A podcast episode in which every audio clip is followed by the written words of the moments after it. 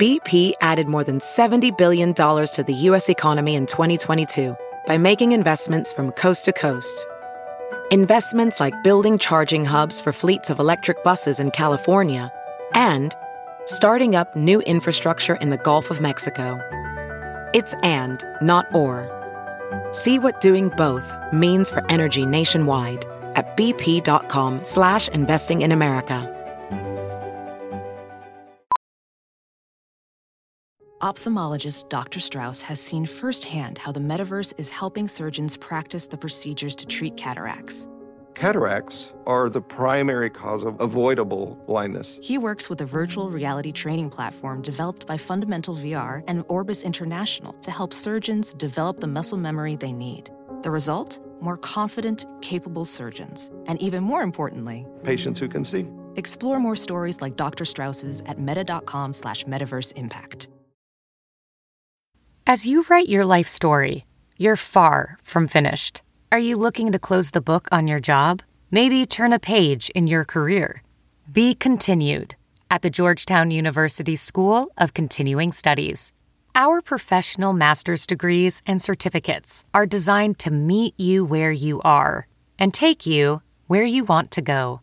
At Georgetown SCS, the learning never stops, and neither do you. Write your next chapter be continued at scs.georgetown.edu slash podcast. Welcome to the Science of Success. Introducing your host, Matt Bodnar. Welcome to the Science of Success, the number one evidence based growth podcast on the internet, with more than 5 million downloads and listeners in over 100 countries. In this episode, we share how you can be more confident when you make the tough decisions in your life, discuss how to deal with FOMO, and show you the key to ultimately achieving greatness with our guest, Patrick McGinnis. Are you a fan of the show and have you been enjoying the content that we put together for you? If you have, I would love it if you signed up for our email list. We have some amazing content on there along with a really great free course that we put a ton of time into called How to Create Time for What Matters Most in Your Life. If that sounds exciting and interesting, and you want a bunch of other free goodies and giveaways along with that, just go to successpodcast.com. You can sign up right on the homepage. That's successpodcast.com. Or if you're on your phone right now, all you have to do is text the word smarter. That's S M A R T E R to the number 44 222.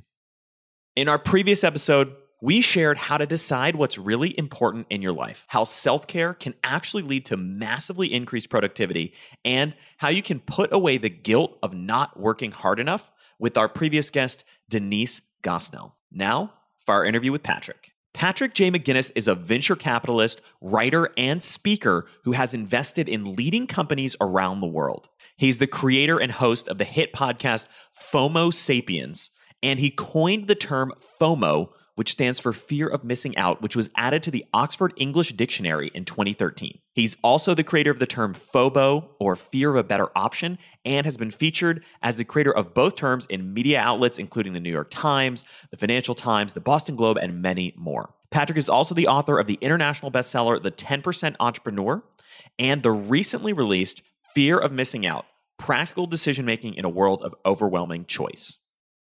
Patrick, welcome to the Science of Success. Great to be here, Matt. Well, we're super excited to have you on the show. Your background is so fascinating, and, and um, you have a very unique claim to fame. I do. Shall I say it, or do you want to? Lead the way. All right. I am the person who invented the term FOMO, or fear of missing out. Did you know at the time when you wrote that that it was going to become such a cultural phenomenon. I mean, really, in many ways, defines in a major sense a huge piece of our culture today. No, and in fact, you know, I came up with this idea and I wrote an article about it when I was at Harvard Business School, and this was back in 2003. So this was pre-social media. It was a really nichey problem that me and my friends lived with. And then thanks to the internet and social media and all the other things that are that we now have in our lives, it has become, you know, an affliction that affects billions of people around the globe. It's kind of incredible. I certainly didn't expect it. It's so fascinating because social media has, in so many ways, really exacerbated this challenge. And, and I'd love to hear your perspective on where we are from kind of a cultural standpoint today in terms of FOMO and all of the overwhelming choices and everything that are circulating all around us. The thing about FOMO is it is definitely enabled by technology, but it is also part of the human experience. So if you think back to it, there are really three things that cause FOMO in people, and, and maybe just helpful first to define what FOMO is. FOMO is an anxiety created by a belief that there's something better out there that we could be doing, often fed by social media. And it's also a desire to be part of the crowd or to not be excluded from a social experience where others are taking part. And so that's really what it is. And so if we think back, it is part of our DNA. Our earliest ancestors were keenly aware of what they needed, but maybe didn't have in order to survive in the Darwinistic survival of the fittest.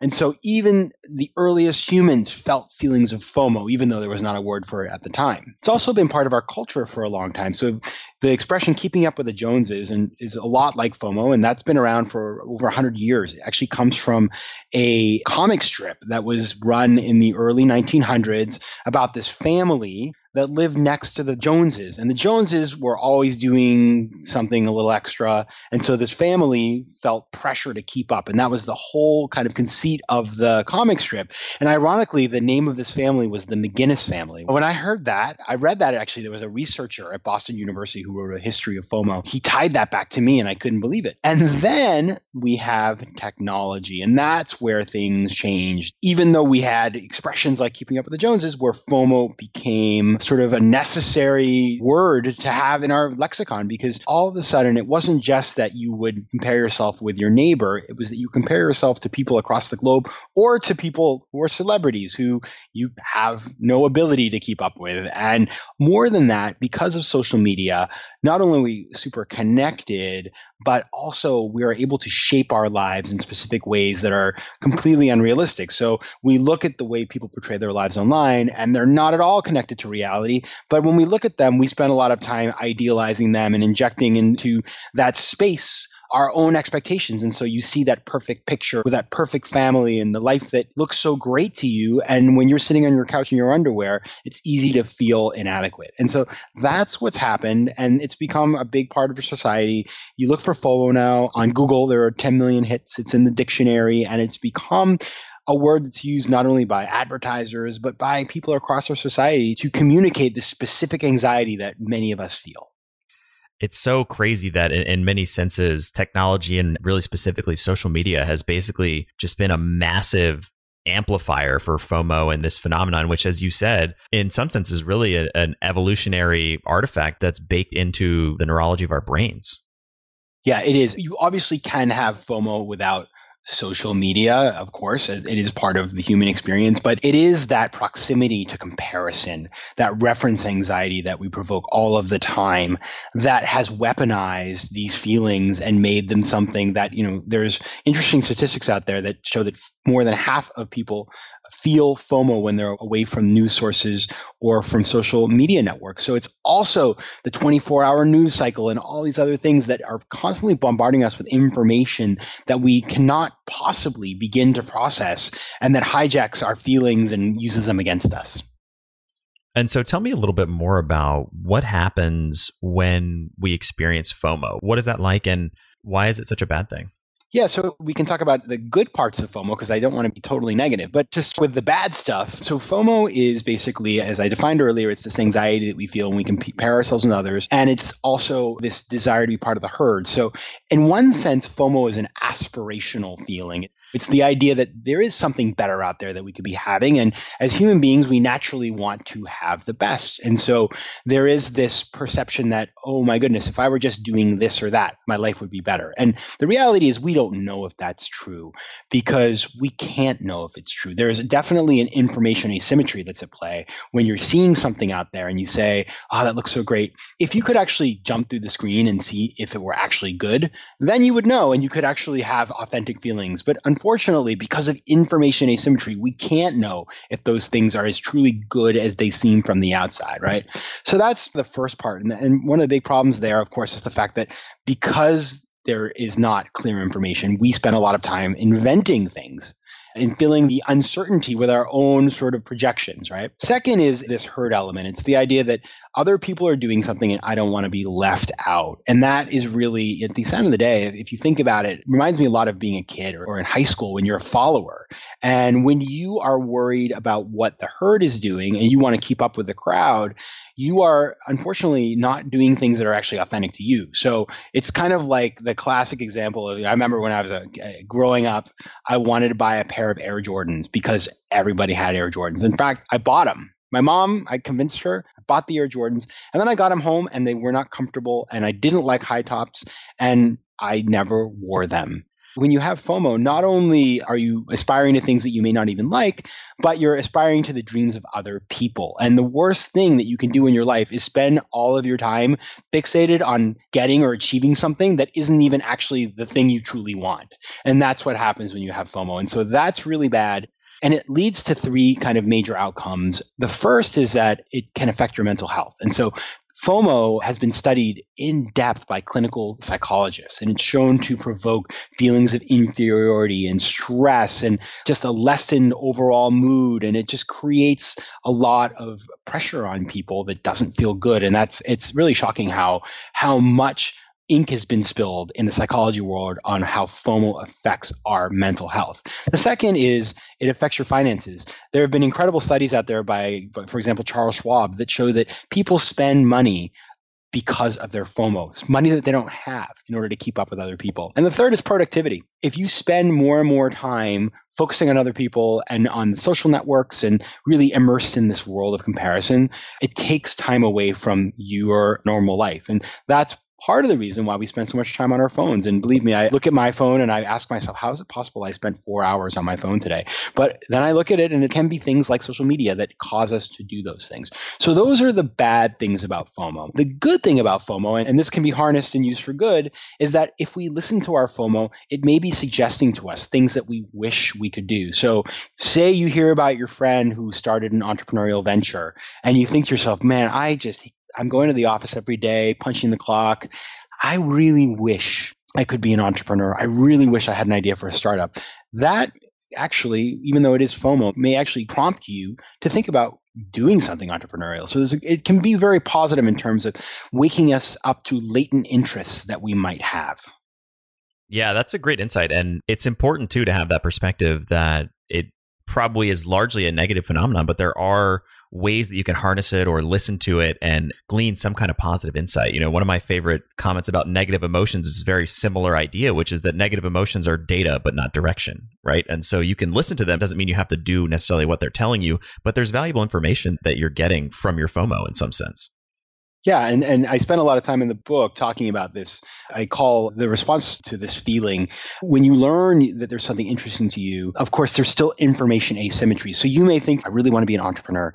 But if you've never been an entrepreneur, you don't know quite yet even if you like it, right? You're just projecting again. So what I encourage people to do is to engage in those things part time, and I call it going all in some of the time. And my whole uh, sort of first book, The 10% Entrepreneur, was about part time entrepreneurship. And so you try it out, see if you like it, fill in that information asymmetry with information. And then if you do like it and if you think it's promising, then go after it full time. And so it can be a great strategy. And I love what you said about negative emotions because it is true that it is data. And if you look at it clinically and strip out some of the emotion, then you can actually benefit from it. I want to bring in the other term that you've coined and explore that as well and how it relates to FOMO and how it relates to our lives and how we make decisions. And there's so many interesting things to unpack from that. Tell me a little bit about FOBO?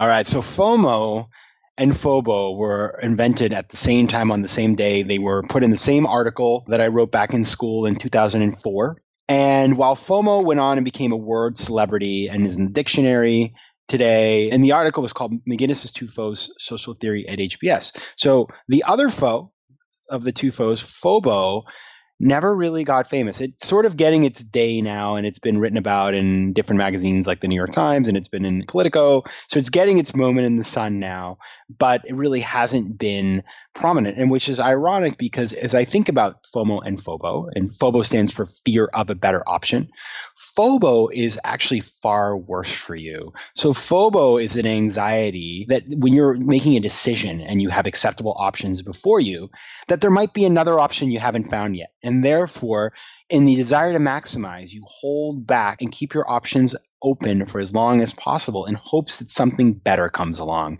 And so it is this sort of very interesting form of risk aversion. So some people would say, well, that sounds optimistic. You know, you're looking forward to something better coming along, so you're waiting for that to show up on your doorstep. I see that as risk aversion because it is actually the unwillingness to settle for less than perfect. And so as a result, never actually settling for anything at all. That's what happens when you have FOBO. If you think about FOMO as being a follower, FOBO is sort of like doing nothing. It is being stuck in analysis paralysis and therefore being unable to do anything. And the reason why I think it's far worse than FOMO is that, as I just mentioned with FOMO, listen, FOMO affects you and it has clear effects, but there's also a potential upside to your FOMO if you can learn to manage it. FOBO, on the other hand, doesn't just affect you, it affects the people around you, and there's nothing good that can come of it. So I like to think of FOMO kind of like drinking wine. A little wine never hurt anybody if done in moderation. And in fact, maybe you loosen up and try something new.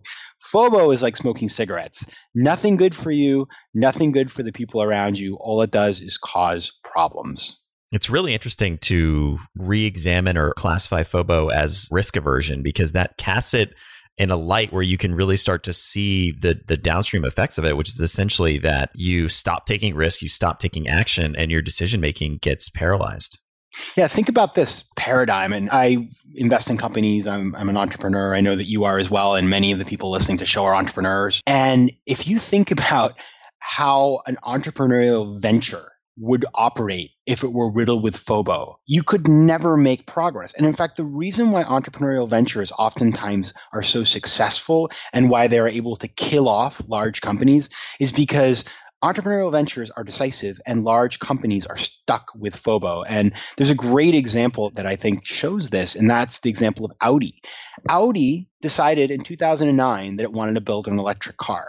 And then, because of FOBO, procrastinated and changed its mind and Bob in accounting got involved and Sheila in marketing got involved and all of these things happened and it took them over 10 years to come out with an electric car.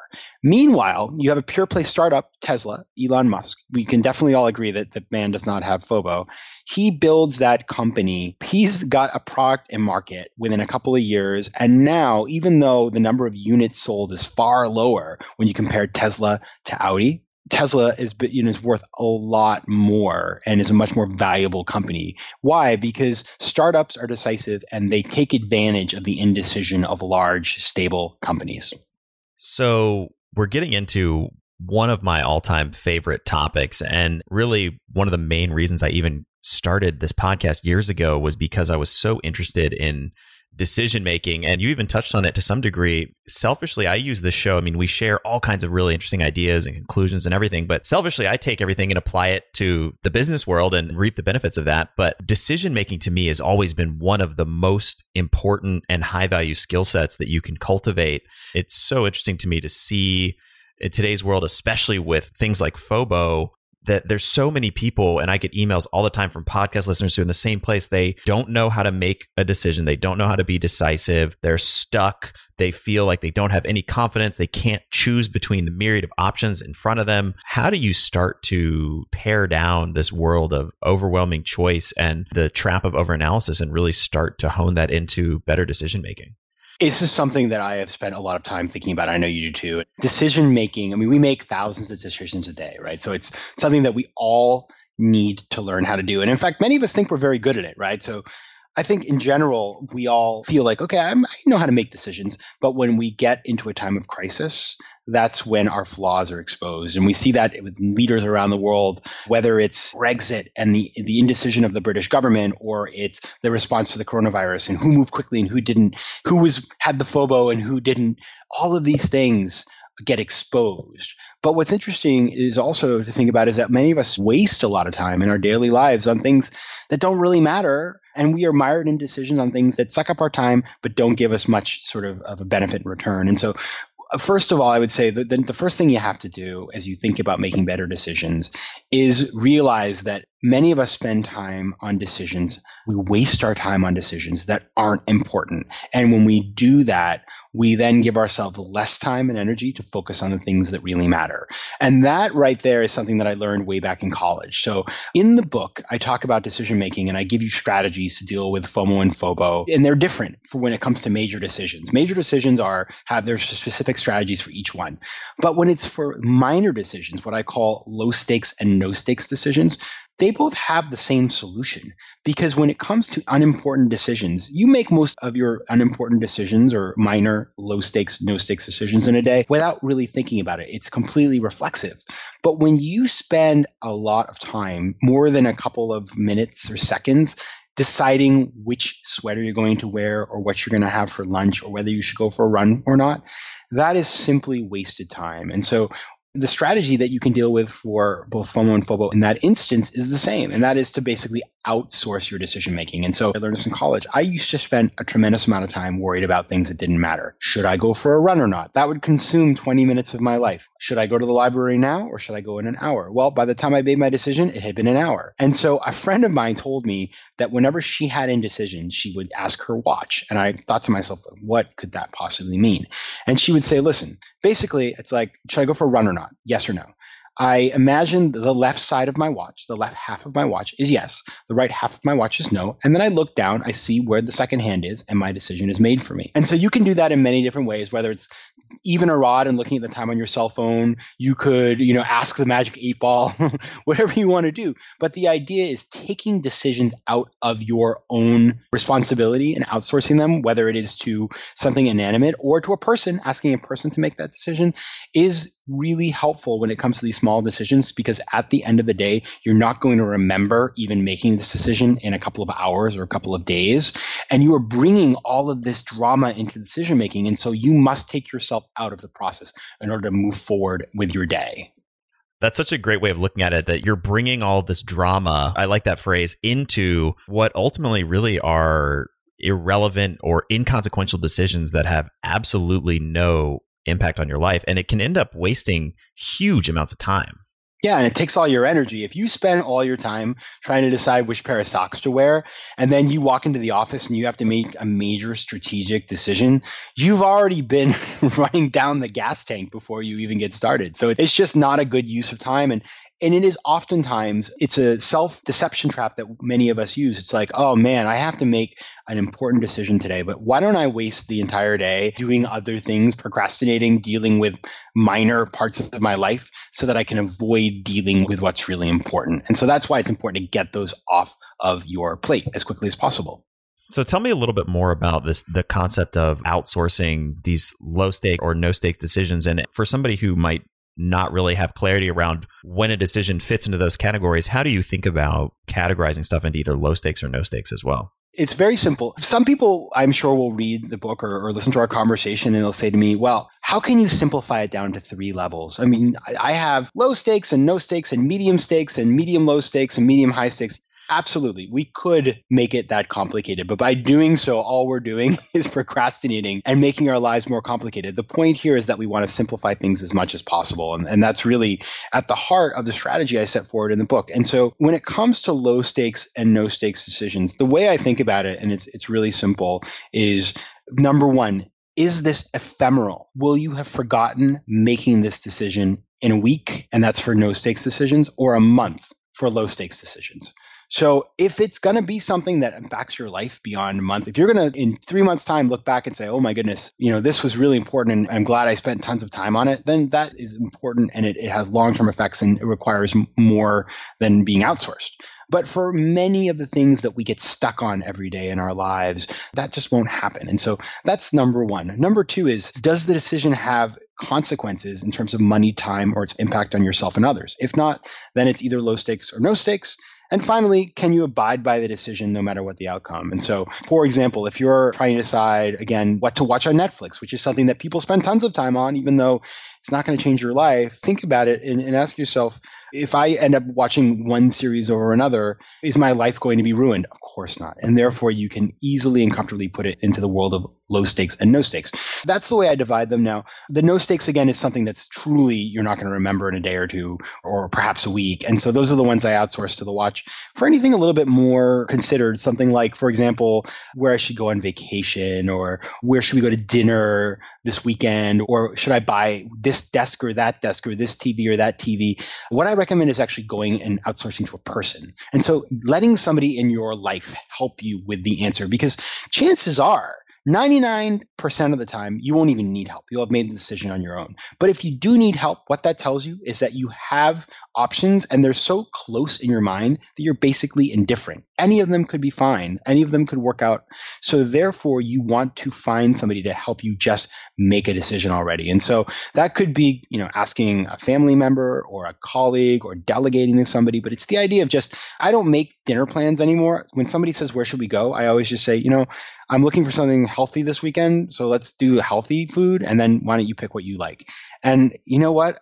I'm very happy with that outcome. And so I think as I've done this, I've realized that I feel more and more comfortable outsourcing. And it's a great way to free up time in your life and your schedule for the things that matter. Welding instructor Alex DeClaire knows VR training platforms like Forge FX help students master their skills. There's a big learning curve with welding. Virtual reality simulates that exact muscle memory that they need. Learn more at meta.com slash metaverse impact. Something that entrepreneurs, I think, really intuitively grasp that underpins this whole idea. One of the most important conclusions from all of this to me is this core idea that decisiveness is really much more important than perfection. Most definitely. Because, and we see this in entrepreneurial ventures all the time. And one of my favorite books, and I'm sure you've read this, and, and many of your the listeners have read this, is Eric Ries, The Lean Startup. And that book is all about making tiny decisions, testing, and then learning, and then moving on to another thing. And if you can't make even the smallest decisions and try something out, see if it works, how can you build a new venture? And so there is no perfection asymmetry of information makes that guaranteed. But what there is, is pushing the ball down the field towards the goal, being flexible, and then pushing it forward again and again and again.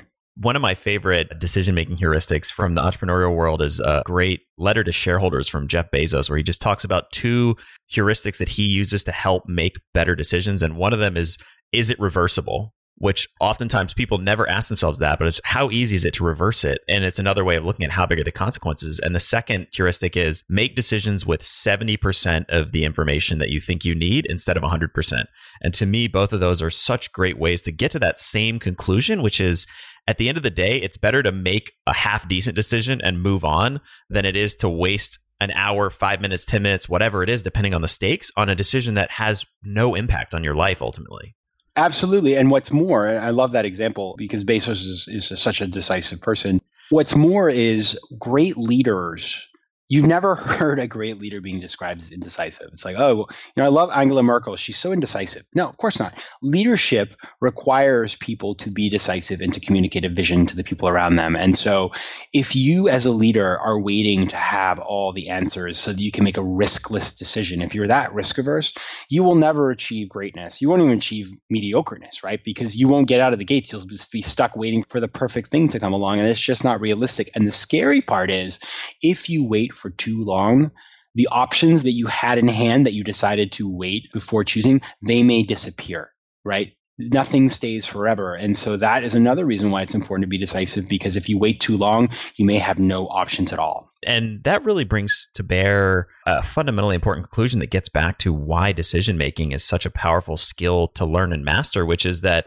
if you want to be a great leader, you basically have to be a great decision maker. Yes, you do. And at the end of the day, if you think about what the job of a CEO is or the job of an entrepreneur is, it's to take data, incomplete data sets, draw conclusions, and plot a path forward. And if you are not doing that, if you are the micromanager CEO who's worried about the catering, I mean, that's when you should be outsourcing, right? Or ask the watch or something.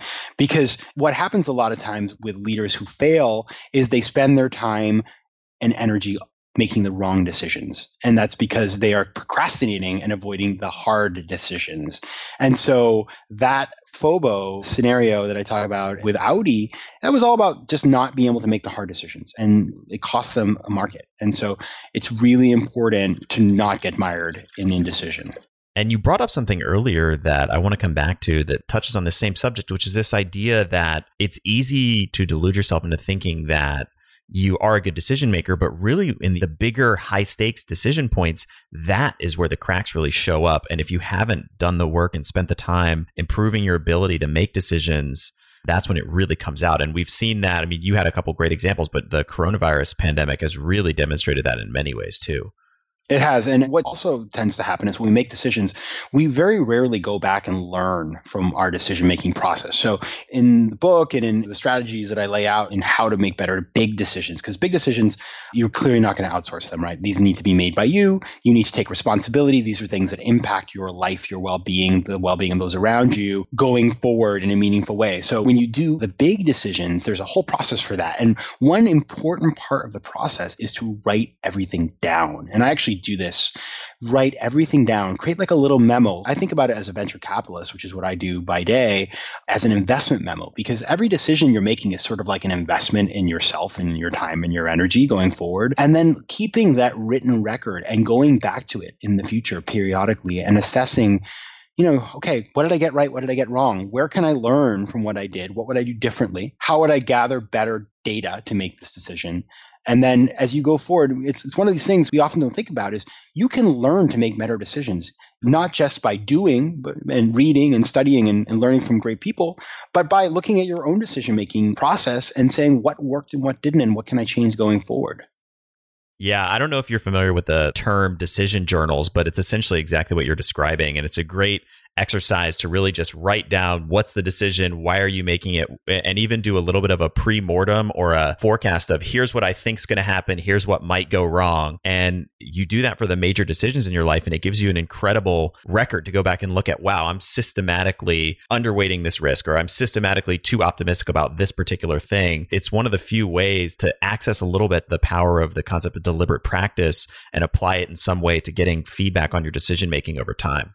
Yeah, I'd never heard of that term. I always think about from my own experiences when you make investments as a venture capitalist, every year you do a portfolio review and you look at the company that you invested in, you assess where it is today and you compare it versus your original investment thesis and your due diligence and your projections. And you say, okay, like what did we get right and wrong? What were the patterns we missed? What does this implication have for what we do going forward with our capital? And one thing that I really love is that some venture capital firms they're very open about talking about their anti portfolio.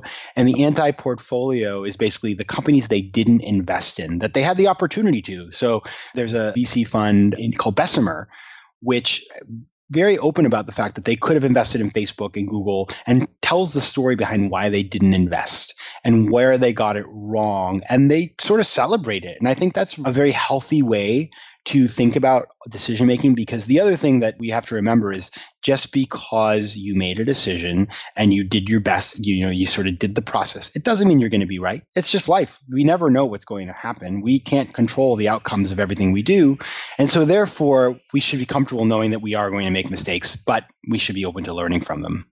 Yeah, that's another hugely important conclusion. And I'm a big poker player. That's one of the lessons that poker can teach you very rapidly is that the decision quality and outcome are not necessarily the same thing. And you can make a great decision and get a bad outcome, and you can make a terrible decision and get a great outcome. That makes it even more important to have some kind of ability or mechanism to go back and really review your decision making in some way. So I'm curious, I want to dig into some of the other strategies that you recommend for making better high stakes decisions when it really matters? What are the tools that you can use to make a better decision? Yeah, so let's start with FOMO and then we'll move on to FOBO. But yes, when you get to a major decision, and it could be something, let's take jobs, okay? I think all of us have been through this before, so something we can all understand you are working in a job and all of a sudden you feel this FOMO. I want to be an entrepreneur. Many of us have felt that. I certainly have. And you ask yourself, maybe I should do this. Maybe I should start a company. Okay, great. How do you know whether you should do that? How do you know whether this is simply FOMO or if this is something that is meaningful and should be explored? Well, when we think about the components of FOMO, there are really two things. Number one, as I mentioned before, it's this aspiration. It's the idea that there's something better out there for you than what you're doing at the moment. The second is that this idea of the herd that, you know, you see all these people making money and entrepreneurship is marketed in a way to us that makes it look like it's the greatest thing ever. And that if you become an entrepreneur, all of a sudden you're going to be rich and happy and to make a movie about you. And there's definitely this whole marketing element that provokes FOMO in people. And that's been part of entrepreneurship as an industry for a long time now. And so you need to attack each one of those separately. For the sort of aspirational bit, you need to ask yourself, okay, it looks great on the surface and, you know, I, I can have a lot of control and make a lot of money and wow, you know, I'd love to be an entrepreneur, but is that even real? That's the big thing you want to get at is you want to have a process to find out if all of the stuff that you think is so great, which by the way, you have no way of knowing because of information asymmetry, are those things for real or not? And so you're going to ask yourself some very basic questions like, can I justify doing this? Becoming an entrepreneur? Can I afford to do it? Can I do it without sacrificing other more important goals? Is there an ROI, a return on investment, if I decide to do this? And is this even possible to me? Can I actually make this happen? You know, it's if I'm dreaming of opening a restaurant, but I know nothing about the industry, does that even make sense to me? Or am I just sort of daydreaming, right? And so doing the work of gathering the information, doing your due diligence to strip away as much of the information asymmetry as possible is part one of sort of making good decisions when you feel FOMO. Part two is really about attacking the herd. Why do you want to do this? Is this something you've always wanted to do and makes sense in your life? Or are you doing it because you, know, you saw it on TV and it looked good for a minute or because your friend did it? And it sounds silly, but people do these things all the time. And so you really need to ask yourself, like, is this actually something I want to do? Or am I sort of just falling victim to wanting to do something I saw somebody else do? And if you attack each of those components and gather data, write your memo that will nine times out of 10 give you the answer to what you're trying to decide. And at that point, if you still haven't decided, I would encourage you to consult other people, show them what you've written, explain it to them, and, and try to get their feedback because other people can poke holes in your logic if it isn't sound.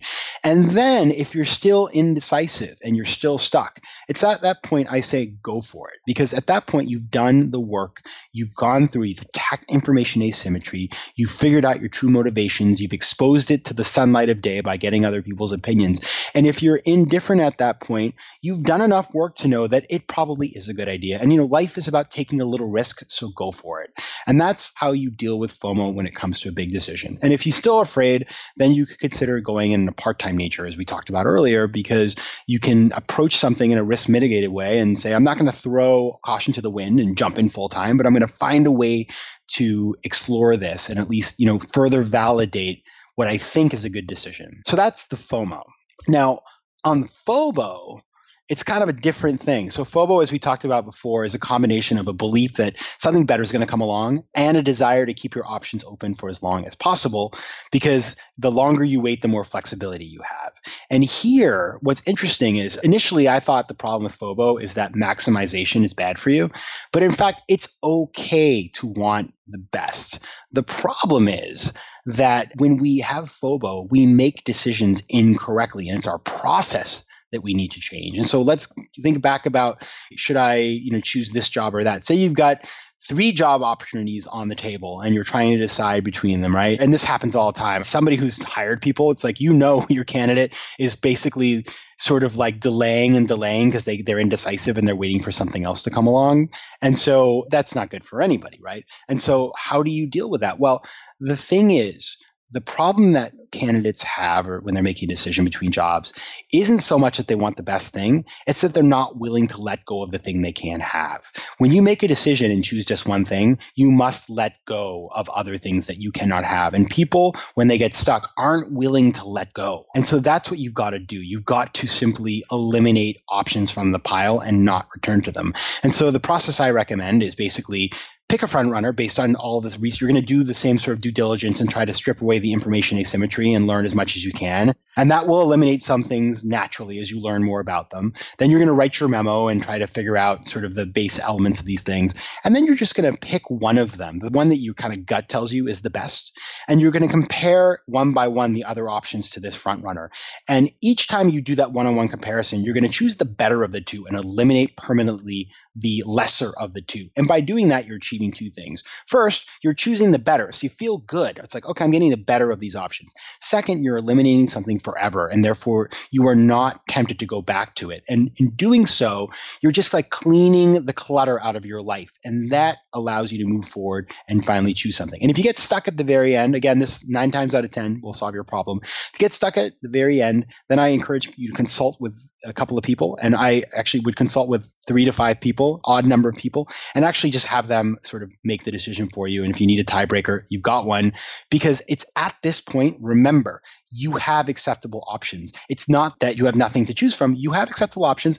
The problem is that you are so close between them. They are so similar that basically you're indifferent. And therefore the problem here isn't that you you don't have something to choose. The problem is that you can't choose and you need to actually get somebody else to do that work for you and it comes back to something you said a minute ago that I thought was really insightful is this idea that to be a great leader, to be a successful entrepreneur, to achieve what you want in your life, you have to be willing to take risk. At some level, you can do the due diligence, you can do the homework, you can get as much information as possible, but ultimately, even the root of the word decision itself is to cut something off. And you have to be willing to take some level of risk to make those bold decisions to really achieve anything meaningful in your life it's hard to close doors in order to when you walk through one door you have to leave the rest behind you.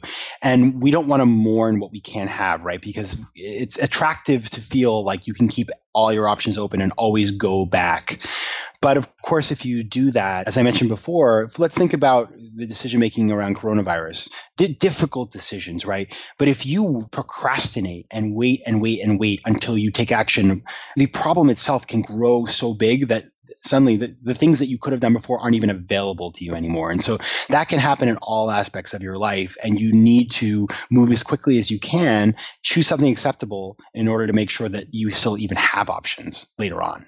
Yeah, that's another really great point. And the idea that it's almost an illusion that you think waiting may lead to better options, but it just as easily or maybe more likely could lead to the evaporation of the options that you thought you had. Definitely, because part of it is environmental, like the example I just gave. If you're dealing with a fast moving situation, every day your set of options may change. That's just part of reality. But even if you're not in a crisis situation, by delaying your decision making, you really truly risk the danger of alienating people around you. For example, say you're pushing off employers before you make a decision. That's why people give exploding offers because they don't want to deal with you, you know? And so unfortunately, we have to come up with all these mechanisms to basically force people to make decisions. That's why companies will have a 15 minute flash sale because they know that at the end of the day, nobody wants to decide on anything. So they have to create a sense of urgency to get people to do anything. And so that is part of the game, and other people aren't going to tolerate your indecisiveness forever. And the flip side of this, or the upshot of this in many ways, is that if you can train yourself to be a better decision maker, it's a pretty rare skill set to be very decisive and willing to take risk and take action. And in a world where there's so much indecision, it, it becomes really valuable to be able to train yourself in that skill set. Most definitely. And I think we are drawn to leaders who are decisive, and there are not that many of them out there. But this is something that can be uh, very valuable to you, not just in the corporate environment or in entrepreneurship, but in your personal life. Just setting direction and moving quickly through things and giving the people around you a sense of security and, and the fact that things are getting done is very valuable in the family settings and with friends and everybody. I mean, if you think about your friends, how much time do you spend trying to organize that group chat or trying to organize the trip or the dinner, right? How much time do we spend on those kinds of things these days? And it's completely ridiculous. And I do this all the time now. I'll say, like, let's do this at this time. You have 10 minutes to say yes or no. And if you don't respond, I'll assume you're not coming. And guess what? People show up, they respond. I've been very fortunate, and I don't know if it's a, a, combination of spending so many years and, and so much time studying the topic of decision making, or maybe some of it is just my innate disposition. But I think the more you study this, I've really started to internalize almost this checklist or this framework of any decision in my life I run through in almost instantaneous speed. Is this something that really matters? Is it important? Is it going to really matter which option I pick? And and after you train yourself in it, it becomes really easy to just say, "Oh, this is irrelevant. Do whatever you want. I don't care. I'm indifferent. Do it and let's move on."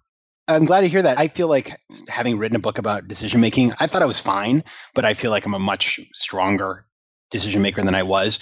And what I realized in the process is that indecision is like a prison. And the minute that you can break out of that, you have freedom. It's very liberating to just say, this isn't important. I'm just going to decide. I'm moving on to something else.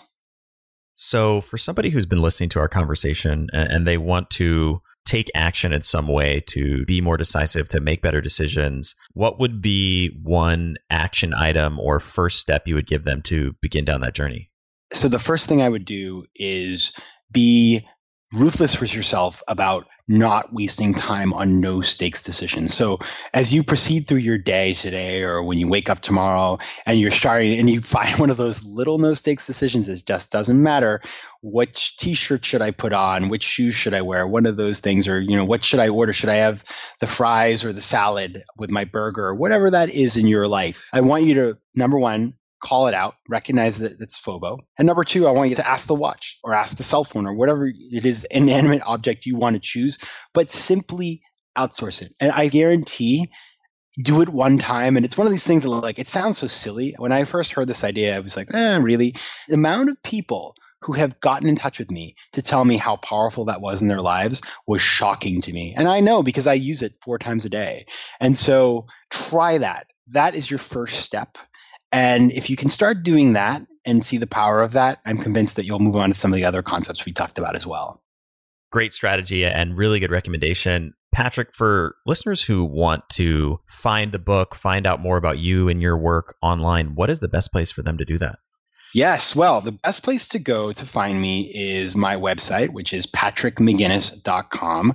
There you can find a link to order the book. It's on Amazon, of course. And also you can check out, I have a podcast called FOMO Sapiens, which is distributed by Harvard Business Review. So you can find episodes there or you know, wherever you like to listen to podcasts. You can also find me on Twitter at PJ McGinnis, Instagram, Patrick J. McGinnis, and on Facebook, it's Patrick J. McGinnis. So I'm in all of those places, but the best place to go to find all of that together is my website, patrickmcginnis.com. Well, Patrick, thank you so much for coming on the show, for sharing all this wisdom, some really great insights into how we can overcome FOMO, FOBO, and how we can make much better decisions. Hey, thanks a lot, Matt, and best of luck. Thank you so much for listening to The Science of Success. We created this show to help you, our listeners, master evidence based growth. I love hearing from listeners. If you want to reach out, share your story, or just say hi, shoot me an email. My email is matt at successpodcast.com. That's M A T T at successpodcast.com. I'd love to hear from you, and I read and respond to every single listener email. I'm going to give you three reasons why you should sign up for our email list today by going to successpodcast.com, signing up right on the homepage. There's some incredible stuff that's only available to those on the email list, so be sure to sign up, including an exclusive curated weekly email from us called Mindset Monday, which is short, simple, filled with articles, stories, things that we found interesting and fascinating in the world of evidence based growth in the last week. Next, you're getting an exclusive chance to shape the show, including voting on guests, submitting your own personal questions that we'll ask guests on air, and much more. Lastly, you're going to get a free guide we created based on listener demand. Our most popular guide, which is called How to Organize and Remember Everything. You can get it completely for free, along with another surprise bonus guide by signing up and joining the email list today. Again, you can do that at successpodcast.com, sign up right at the homepage, or if you're on the go, just text the word smarter, S M A R T E R, to the number 44222. Remember, the greatest compliment you can give us is a referral to a friend, either live or online. If you enjoyed this episode, please leave us an awesome review and subscribe on iTunes because that helps boost the algorithm, that helps us move up the iTunes rankings, and helps more people discover the science of success. Don't forget, if you want to get all the incredible information we talk about in the show, links, transcripts, everything we discuss and much more, be sure to check out our show notes. You can get those at successpodcast.com. Just hit the show notes button right at the top. Thanks again, and we'll see you on the next episode of The Science of Success.